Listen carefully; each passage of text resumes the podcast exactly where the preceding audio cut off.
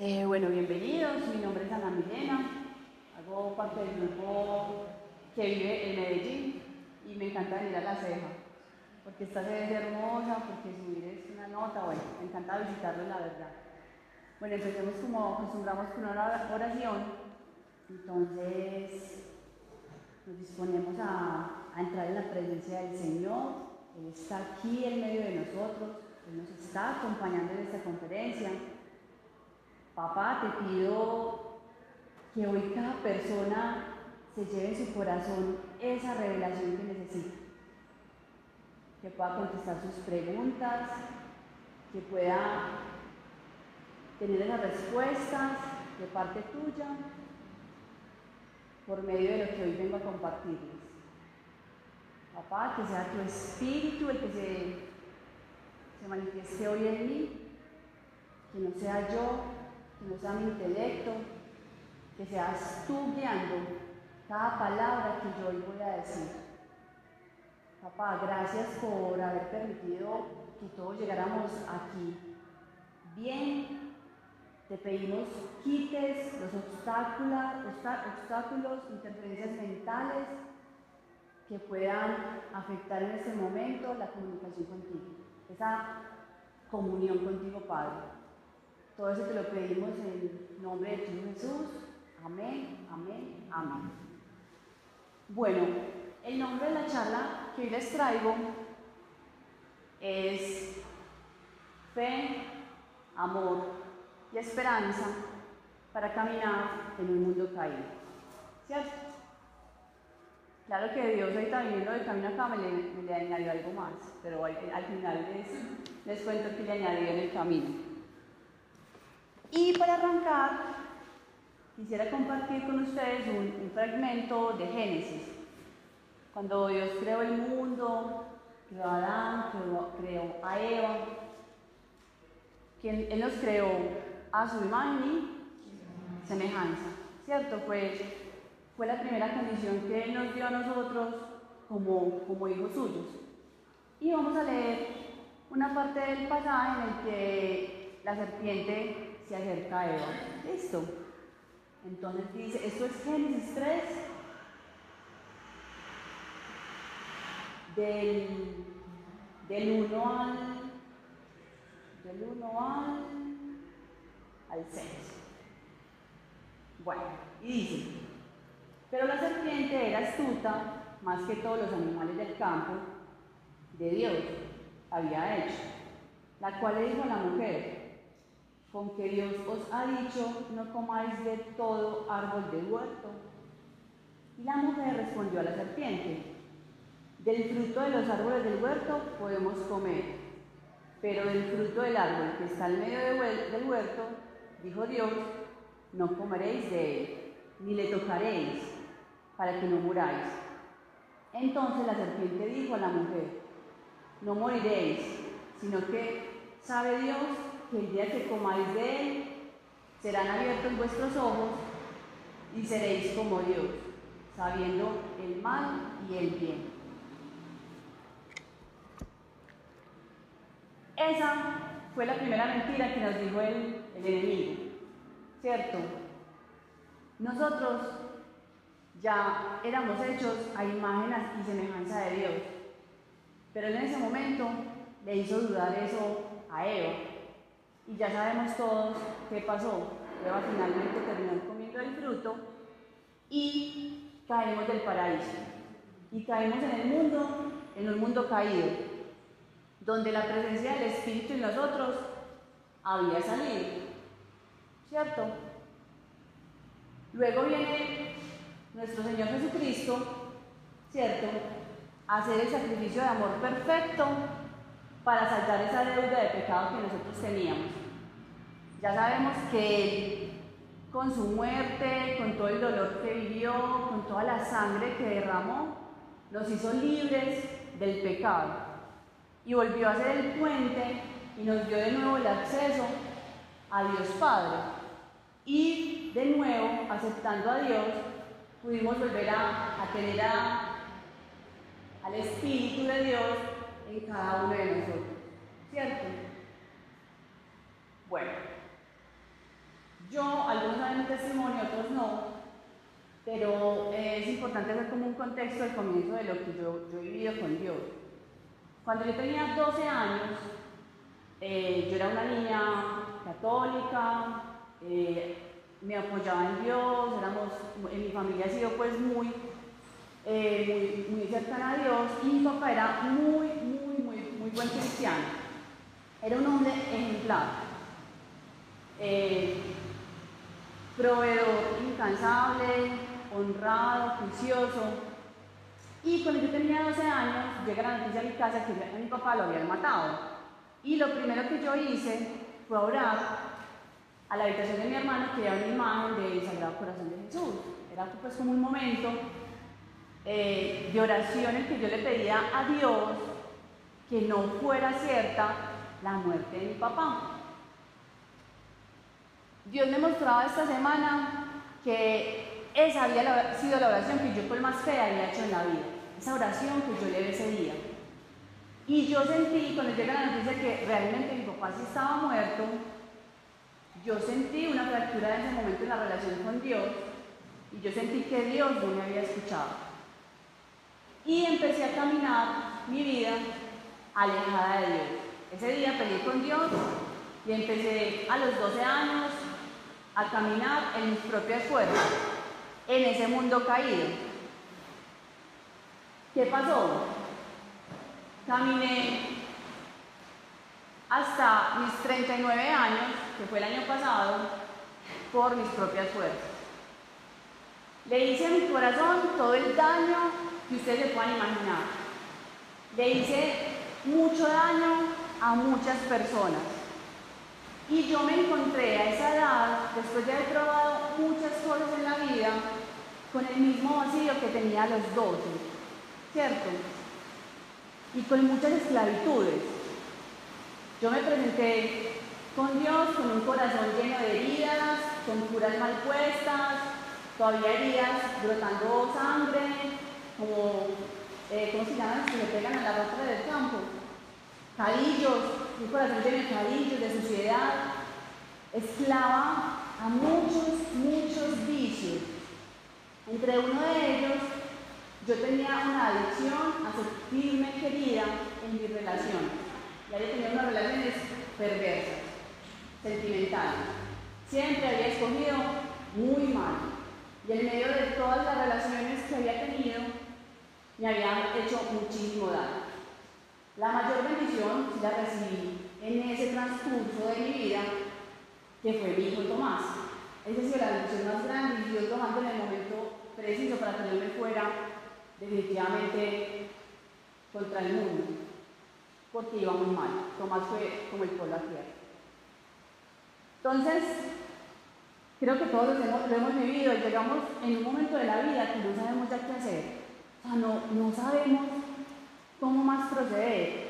Y tenemos ese quebrantamiento del corazón donde le entregamos nuevamente nuestro corazón a Dios. Y le decimos, encárgate tú porque yo no puedo. Yo no tengo cómo hacerlo. Y empezamos a vivir lo grandioso que es nacer nuevamente en Dios, en Cristo, ¿cierto? Pasamos de ser un hombre viejo, lleno de miedos, de vacíos, de heridas, de vicios, a ser un nuevo hombre gracias al sacrificio de Jesucristo. Y quiero en ese, en ese momento, pues con esto que les digo, leer leer un pasaje que está acá. En 2 de Corintios, ah no, en 2 de Corintios 5, 17. De modo que si alguno está en Cristo, nueva criatura es. Las cosas viejas pasaron, he aquí todas las cosas nuevas. Y yo empecé a experimentar todas esas cosas nuevas. Eh, que empecé a experimentar que yo no había experimentado pues, nunca en mi vida, paz, plenitud, Dios en ese momento, y eso es muy importante para lo que les voy a contar de lo que pasó o ha pasado en estos meses con lo que les vine a hablar hoy, eh, me hizo libre de la dependencia a una relación amorosa y sembró en mi corazón una necesidad de estar en ese lugar, de guardar mi cuerpo. ¿Cierto? Cuando uno cuenta esto, en muchos lugares, eh, las personas dicen, pues ¿cómo? Es que eso ya no se usa, ¿eso para qué? Y les puedo, puedo ser testimonio que los primeros beneficiados cuando guardamos los mandatos de Dios somos nosotros. Yo he sido la más beneficiada de guardar celibato por este año y medio que llevo con Dios. No he tenido necesidad de tener una relación sexual, no he tenido la necesidad de estar una persona por estar, porque desde, el vacío escogemos a la persona que no es la adecuada. Y he podido experimentar al Espíritu en mí de una manera muy especial. Una paz y una plenitud que yo no sabía que existía, que solamente Dios nos las da. Y definitivamente, ese es un mensaje muy importante. Miren, Dios no deja de ser Dios porque nosotros juntamos los mandamientos.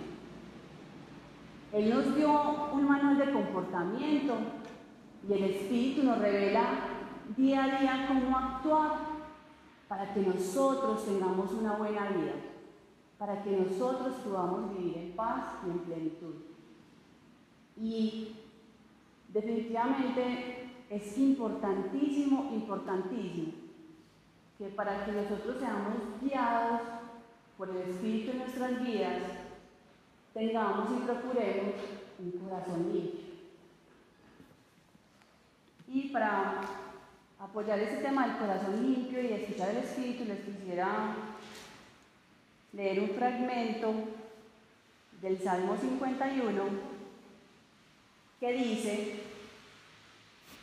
crea en mí, oh Dios, un corazón limpio y renueva un espíritu recto, renueva un espíritu recto dentro de mí. Miren, si nosotros no procuramos tener un corazón limpio, es muy difícil que podamos recibir y escuchar las instrucciones que, que el Espíritu nos da. Y en este caminar que tenemos con Dios, es de suma importancia empezar a nutrir a nuestro espíritu, empezar a escuchar la voz del Espíritu y que nosotros y nuestra naturaleza caída vaya menguando y vaya cayendo. Hay momentos que son difíciles, pero en el Espíritu siempre nos vamos a poder, el Espíritu siempre nos va a dar gozo, siempre nos va a dar soporte en los momentos que sean complejos. Si me falta este pedazo, falta de este reviso, yo creo que, Entonces, nuevas criaturas somos cuando llegamos a, a Jesús, cuando llegamos a Dios, cuando aceptamos a Jesús como el camino de la vida y empezamos a caminar libres de muchas cosas.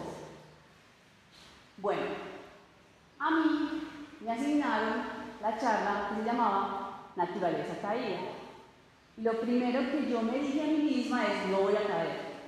O sea, eso fue la reacción inmediata que yo tuve cuando a mí me originaron esta charla. Y el enemigo nos va tentando. O sea, la serpiente que yo les mencionaba en la primera, en la parte de Génesis, se nos aparece diariamente en nuestras vidas. Y en febrero yo fui al matrimonio de una amiga. Y allá me encontré a una persona del pasado que a mí me gustaba mucho. Y allá me enteré que estaba sin novio. Pero la naturaleza caída, la carne, ese lado que, uno tiene, que la serpiente tiene a hacerle así, a coquetearle, me empezó a mandar mensajes desde la carne. Esa noche en ese matrimonio le coqueteé, le conversé, de pues la más querida. Me contó que estaba viviendo en Bogotá, entonces yo le conté, ve, yo por trabajo estoy viajando un montón a Bogotá. No, pues salgamos cuando vayas a Bogotá, súper rico, y me empezó a hablar de lugares súper chéveres en Bogotá, y yo chorreando la baba desde mi carne, porque la verdad es muy atractivo. Era como, es como el prospecto de hombre que a mí me encanta. Esa noche yo llegué a pensar lo siguiente, ¡ay, qué bobada!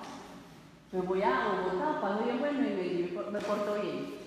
O sea, ese fue mi pensamiento.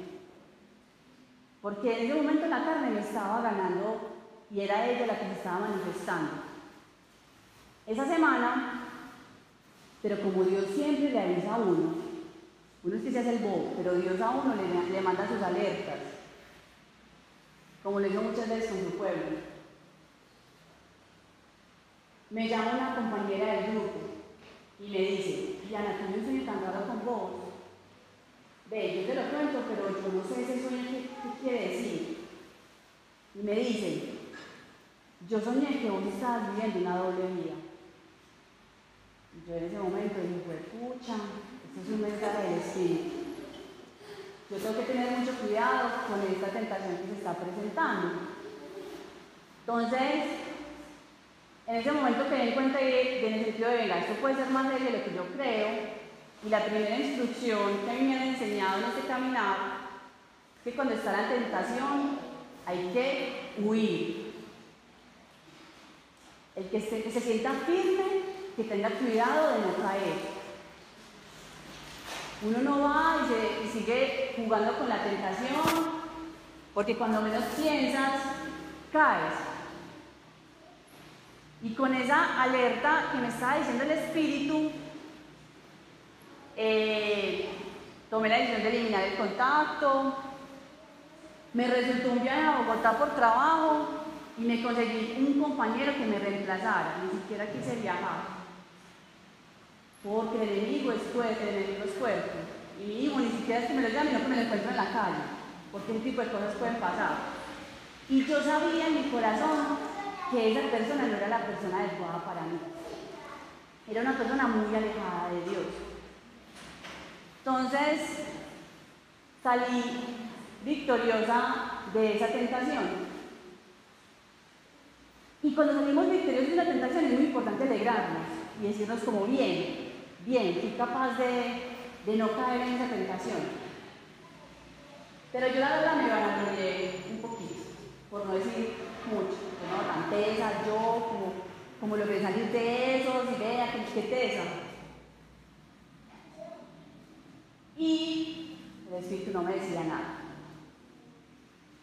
Después de esa situación, tuve como otro par de situaciones como de tentación y yo estaba muy concentrada en no caer en ese, en ese viejo pecado que había tenido.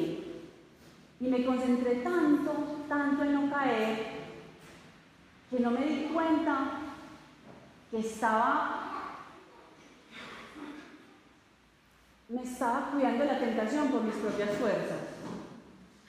Y empecé a hacer un montón de actividades y de cosas para entretenerme, para no pensar en que podía caer en ese pecado que, se me estaba como, acercando, como que me hacía así un poco del pasado. Y en medio de todas esas me inventé, un viaje en Semana Santa a evangelizar en el pueblo donde mi mamá. Estaba cansadísima, no lo terminé haciendo, pero empecé a inventarme un montón de actividades y empecé a descuidar mi relación con Dios. Me llené de interferencias, me llené de actividades que yo consideraba que eran inofensivas y eran actividades que me hacían ver como muy bien portada. Y la verdad eran un montón de distracciones que me estaban desconectando de buscar la presencia de Dios y buscando no caer en un pecado del pasado, que para mí era muy importante no caer y considero que todavía es muy importante no caer, pero que estaba asumiendo la responsabilidad de caer por mis fuerzas, estaba descuidando la relación más importante de mi vida y era la relación con Dios. Entonces me llené de actividades insignificantes como ver una serie, cuidar el perro de un amigo, hacer un montón de cosas Y, y empecé a deteriorar la calidad de la relación con Dios y mis momentos de intimidad con Él.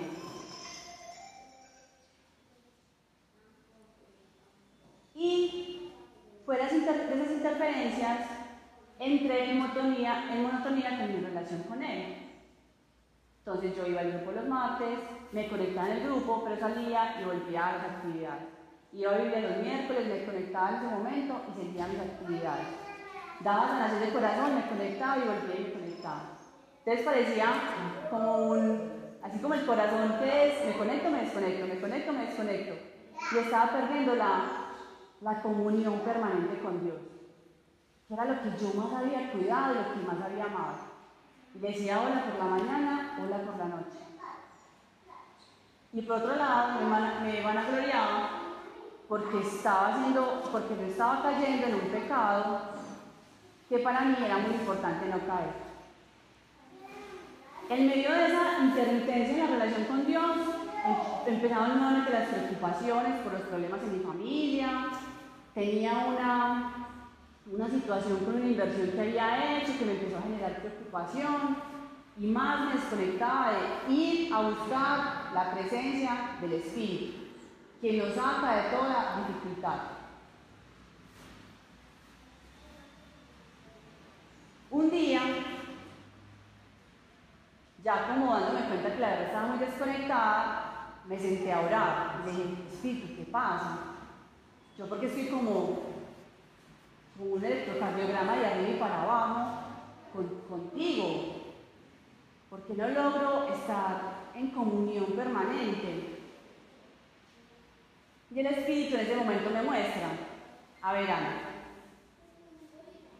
tú andas vanagloriándote porque no caes en un pecado del cual yo ya te hice libre. Tú no vas a caer ahí nuevamente. Tu nueva naturaleza está limpia de todo pecado en relación a tu sexualidad. Ya eres sana y está bien que huyas, pero estás tratando de otra vez montar un montón de barreras y de escudos por tus propias fuerzas y te estás vanagloriando y yo ya te hice libre. Y necesito que pongas tu fe en que esa libertad ya se dio. Y esa fue la primera enseñanza que demostró el Espíritu frente a ese tema. Y ahí vamos a hablar del primer aspecto que yo dije, la fe, ¿cierto? La fe, el amor, la esperanza para un mundo caído. La fe es supremamente importante. Tenemos por fe que creer que Dios ya nos hizo nuevas criaturas, que Dios ya nos liberó de todas las esclavitudes que teníamos. Y no dudemos del Espíritu. Y no podemos dudar. Tenemos que poner toda nuestra fe en que ya somos nuevos. Y tenemos por fe que creer en ese acto de amor que Jesús hizo por nosotros. Porque muchos, muchos, muchos lo recitamos y sabemos, Dios murió por, por nosotros, Cristo dio su vida en amor a nosotros. Pero en la práctica, realmente muchos no lo creemos. Preguntémonos si cuando caemos de nuevo en el pecado, lo que hacemos es alejarnos de Dios y sentirnos muy culpables. Porque si es así, no estamos creyendo completamente en lo que Jesús hizo por nosotros. Si no es así, no lo estamos creyendo. Pidámosle al Espíritu Santo que siembre esa verdad en nuestro corazón.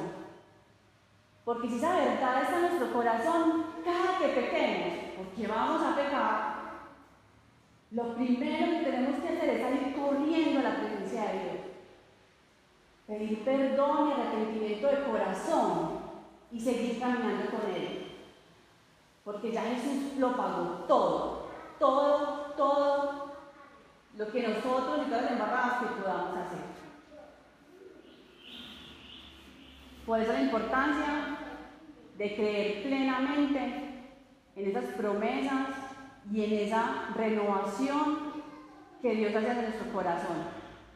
Y pidámosle al Espíritu que nuestra medida de fe la use completamente en que nosotros asumamos esa identidad de hijos de Dios y que asumamos con fe ese amor que siente por nosotros y que somos libres de todas las cosas que traíamos de caminar en ese mundo caído y que ya estamos caminando en el reino de Dios. Que nos podemos equivocar, pero que lo primero que tenemos que hacer es correr a la presencia de Él. Eso es lo más importante. Cada que se encuentra una situación de eso. Bueno, cuando yo me doy cuenta de esto, y lo más, lo más bonito de lo que yo también les vengo a traer hoy es, mire, uno puede estar muy bien portado, según la sociedad, según nosotros mismos, pues, porque yo no estaba haciendo cosas malas, yo no estaba ni tomando, ni parrandeando, ni estaba saliendo con el que no tenía que salir, pero me estaba alejando de Dios. Y eso ya es, está que mi carne me jala. Y lo más triste es que estaba poniendo la fe en las actividades que hacía y no la fe de buscar a Dios. Y él es el primero. Y aquí hay también un mensaje muy importante y es cuando estemos cayendo en un pecado recurrente, revisemos en qué estamos poniendo nuestra fe. ¿Quién está cubriendo los vacíos de nuestro corazón? Porque no es Dios. Es ese pecado, es esa actividad. Y en mi caso, yo estaba poniendo mi fe o, sí, mi fe, en cosas tan sencillas como pasar tiempo con mis amigos o en actividades que nada que ver. Me estaba olvidando de él. Entonces, cuando ya empiezo a hablar con el Espíritu, porque además lo que más me acercó a él fue porque habían vuelto las preocupaciones de mi vida, ¿cierto? Muchas veces cuando uno se empieza a preocupar por lo que le pasa a uno, es que uno busca a Dios y su presencia, y yo venía muy preocupada por una inversión que había realizado, tenía unas dificultades con la inversión. Y en oración, lo que Dios me decía era, ocúpate de mis cosas, que yo me ocupo de las tuyas. Y ahí voy a hablar del segundo aspecto que les traía hoy, y es el amor. Sin el hermano no hay evangelio. Y nos tenemos que entregar constantemente en amor al hermano. Cometemos el error con nuestros problemas y nos empezamos a, a perseguir la cola. Dios, nos llevamos con esto, llevamos con esto. Y somos completamente egoístas. Y estamos permanentemente pidiéndole cosas a Dios para que resuelva nuestra vida. Y Jesús vino a este mundo a darse a los demás. Y sin importar cuáles sean nuestros problemas, debemos de darnos a los demás. Constantemente darnos a los demás. Entonces yo venía sirviendo en lo tradicional, todavía como en monotonía con Dios, pero digamos que me mantenía alimentando un poco el espíritu con las actividades de ir al grupo los martes, a Biblia los miércoles. Y tuve un sueño en el que Dios me mostraba que yo iba a ir a la cárcel a hacer un servicio. Y a la semana me contacta Yasmín a decirme, sí, Yasmín, ¿cierto? Sí. Yasmín, que, que si quería dar una charla en la cárcel de aquí de la ceja. Y inmediatamente, pues con ese sueño que tuve, pues obviamente Dios me quería aquí en la, en la de la me habla, como que empieza, ¿sí o no? Yo le dije que sí, di todos los temas y al final, o al final de los temas estaba el tema del testimonio. Y yo inmediatamente de espíritu supe que necesitaba venir a dar mi testimonio. Eh, ay, me habla la otra vez. Entonces, para mí era muy importante venir a dar mi testimonio porque los presos representaban a alguien que a mí me había hecho daño profundamente, que habían sido los que habían matado a mi papá. Y que yo sabía que para Dios era supremamente importante que yo a ellos les sirviera y les sirviera bien. Y que eso es una acción para mi sanación de mi corazón muy importante. Yo hacer un acto de amor supremamente importante. Entonces, en oración me empecé a preparar muy bien, porque yo quería que fuera Dios el que le hablara a ellos. Muchos de ellos también han tenido la ausencia de padre que yo tuve. Muchos de ellos han sido abandonados por sus padres. Y muchos de ellos necesitan que Dios sea su padre nuevamente. Y yo sabía lo importante de este mensaje precisamente después del Día del Padre. Era supremamente importante. Entonces me empecé a preparar en oración. Yo no quería que fuera a hablar un corazón con una herida, con una raíz de amargura, sino que fuera Dios llevando la respuesta a ellos. De su amor y que su amor estaba ahí esperándolos. Bueno, el día antes de ir a la cárcel, pedí oración por mí en el grupo. Entonces dije que por favor oraran, pues que oraran porque iba a ir a la cárcel, que, tuviera mucha sabiduría para hablar ese día, que yo quería cuidar mucho mis palabras. Y me pasó la cosa más maravillosa que me haya podido pasar. La persona que oró por mí dijo, Jesús, acompáñala y cuídala. Y yo en mi mente tuve una visión de Jesús al lado mío entrando a la cárcel. Pero vean, fue la cosa más hermosa que yo visto en mi vida. Lo más curioso es que el color de la entrada de la cárcel era igual a la cárcel que me encontré acá, que la puerta es azul, o sea, literalmente él estaba al lado mío. Y yo ese día me fui con una plenitud de, del grupo de oración y dije, eso está hecho, él va a entrar conmigo allá. O sea, lo que yo tengo que hacer allá, ya, ya, se va a lograr. Entonces, voy a ir por agua. Me fui con Geraldine, que muy bella me acompañó. No, agüita. Y, y llegué a la cárcel. Ah, bueno, les tenía que contar una cosa. Las aventuras nuevas. Es ir a una cárcel y a una aventura nueva. Por ejemplo, yo no conocía una cárcel y no había entrado a una cárcel.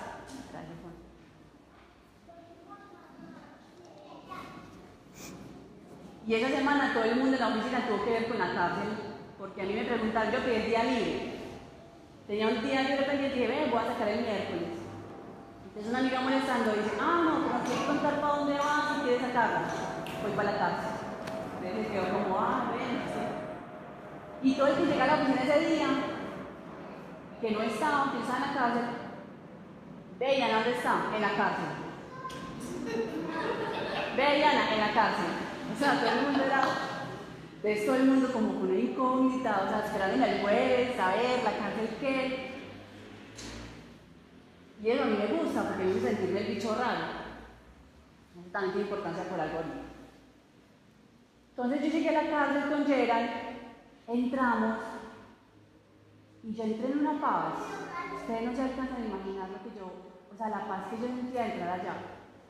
Y el gozo de estar llevando a Dios a ese lugar. Y yo iba en una felicidad porque íbamos a sembrar semillas del Evangelio allá. Y sabíamos que nuevas semillas de Dios iban a llegar a esos tan necesitados. Vean, crucé el patio con una sonrisa para cada uno. Los miraba a los ojos, los saludaba. Me sentía plena atravesando ese patio. Y yo sabía que estaba Jesús a mi lado. Porque si no, yo no hubiera sido capaz de atravesar ese patio. Si Él no hubiera estado conmigo, yo no hubiera hecho ese acto de amor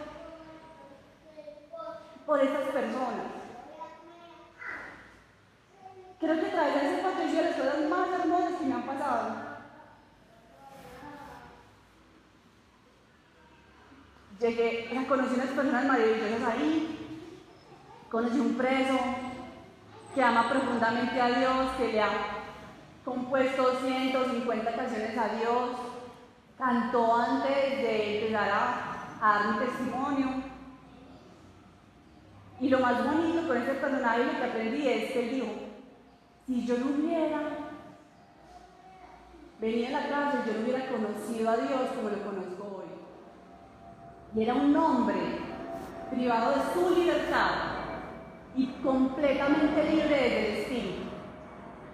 Ese hombre le brillaban los ojos y me mostraba lo que es ser guiado por el Espíritu en la vida de nosotros. Si lo pudiéramos ver a él, era la persona posiblemente más desgraciada por estar en esa cárcel. Y desde el Espíritu era mucho más rico que muchos de nosotros, que estamos libres y que gozamos de tantas bendiciones en nuestro día a día. Di mi testimonio y me sentí supremamente feliz. Y ese día el Espíritu me mostró lo que era amar al enemigo. Porque ahí no estaba la persona que asesinó a mi papá, pero representaba esa figura. Y ese día el Espíritu me dijo, eso es un ejemplo de lo que es amar sin importar a quién. Y todos somos llamados a amar sin importar a quién hay que amar. Y eso solamente es posible si nos, si nos acompaña el Espíritu. No hay otra herramienta sino Dios. Y es Él quien se glorifica en cada uno de nosotros. Entonces, cuando yo ya regresé de todo, ah, no, yo y Geraldine salimos plena, gozosas, o sea, una felicidad impresionante. Y, y el Espíritu me mostraba, y otra vez me volví a conectar con, o sea, como una presencia de Dios permanente. Y yo, yo le decía al Espíritu, ¿qué pasó? No siento nuevamente esa intermitencia por la que estaba pasando, me siento otra vez llena de vida. Y el Espíritu muy lindo me dijo, mira Ana, es que yo tengo nuevas aventuras y tengo siempre muchas aventuras para hacer contigo. Siempre. Nuevas, así interesantes Así es, que te hacen sentir única, que te hacen sentir el bicho raro que te has contado ahorita en la oficina. Tengo miles de esas aventuras. Necesito que no te distraigas con las bendiciones que te doy, porque me ha dado muchas. Necesito que trabajes con las distracciones, porque yo voy a estar diciéndote cuál es la próxima aventura. Y necesito que la veas y que la hagas. Y vas a recibir mucho de cada una de esas aventuras. Porque cada que hacemos algo, cada que nos atrevemos a hacer con Dios, Él nos revela unas verdades divinas a nuestro corazón. Nos regala unas revelaciones que miren, eso no tiene precio en esta tierra. Cada revelación que Él nos da cuando servimos y cuando nos damos el amor al otro. Y así nos dejamos de perseguir la cola. Entonces la próxima vez que venga la serpiente a hablarme bobadas, Yo le voy a decir, Cucho, estoy muy ocupada con los asuntos de mi padre. Estoy súper ocupada de estar mirando la próxima aventura. Y cuando nos ocupamos de las cosas de nuestro Padre, Él se ocupa de las nuestras. Y, como veis, como hoy tierra. Entonces ya fe, amor y esperanza. Lo otro que aprendí, preparando este tema de cómo caminar en un mundo caído, también tiene que ver con la cárcel. La cárcel representa, ese patio representa lo que es caminar en este mundo desolación, tristeza, esclavitud, un montón de cosas. Es el mal ahí.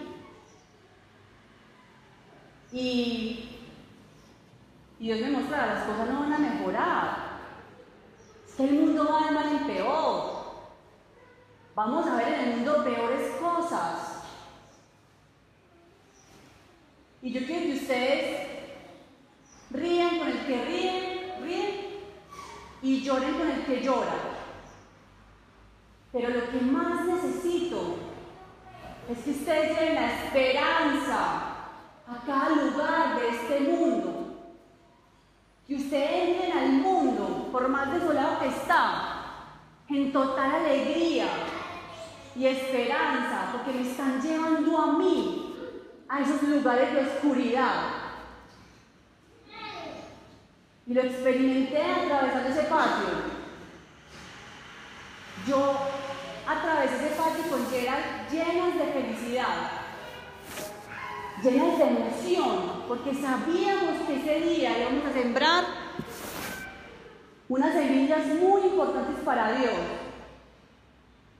Sí, había muchas cosas que eran muy tristes, pero nosotros llevamos la nueva nueva al mundo.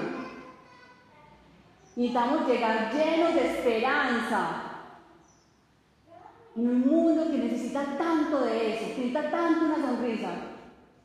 ¿Y qué más que nosotros? ¿Y qué más que nosotros para continuar esa labor de esperanza que trajo Jesús a esta tierra? Y ahí les quiero leer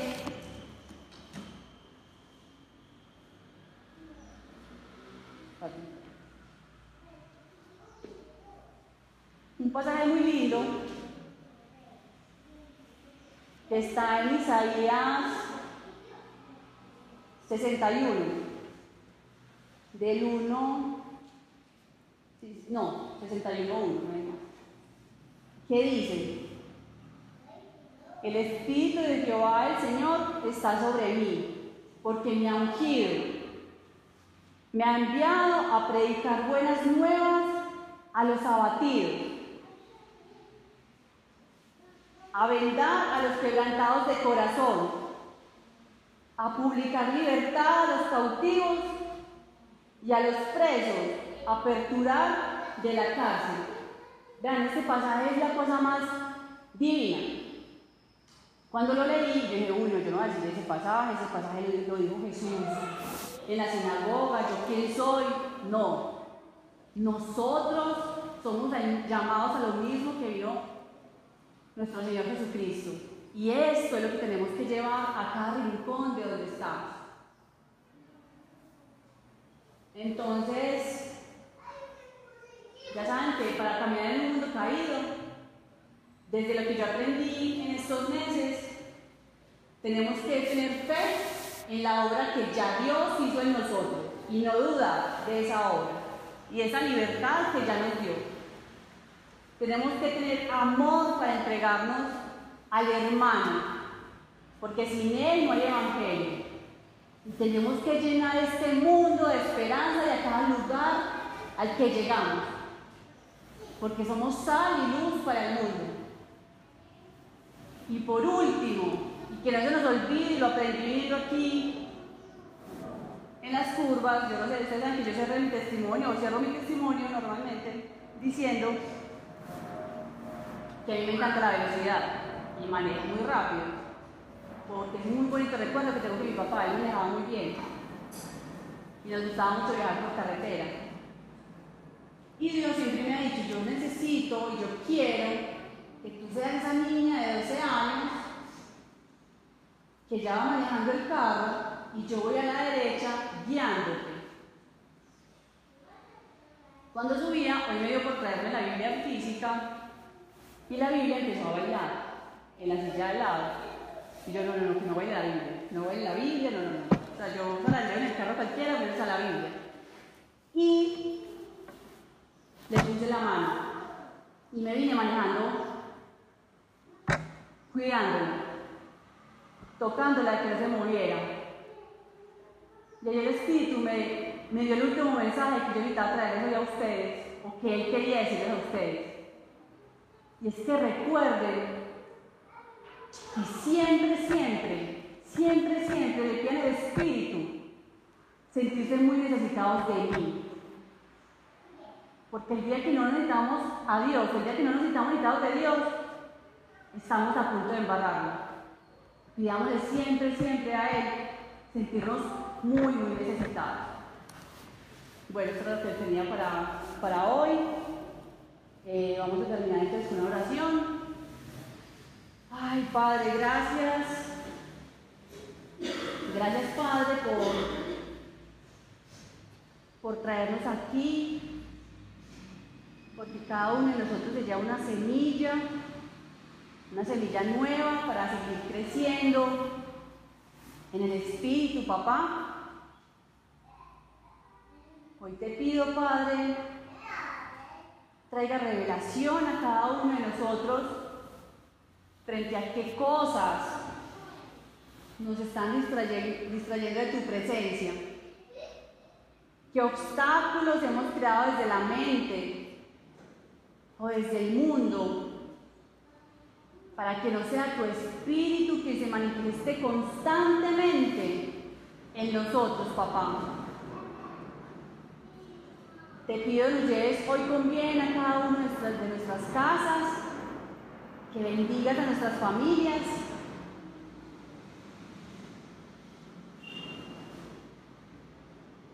Y que cada uno, lo más importante, Padre, cada uno se lleve en su corazón esa necesidad constante de acudir a ti, papá. Todo eso te lo pido en nombre de tu Jesús. Amén, amén, amén.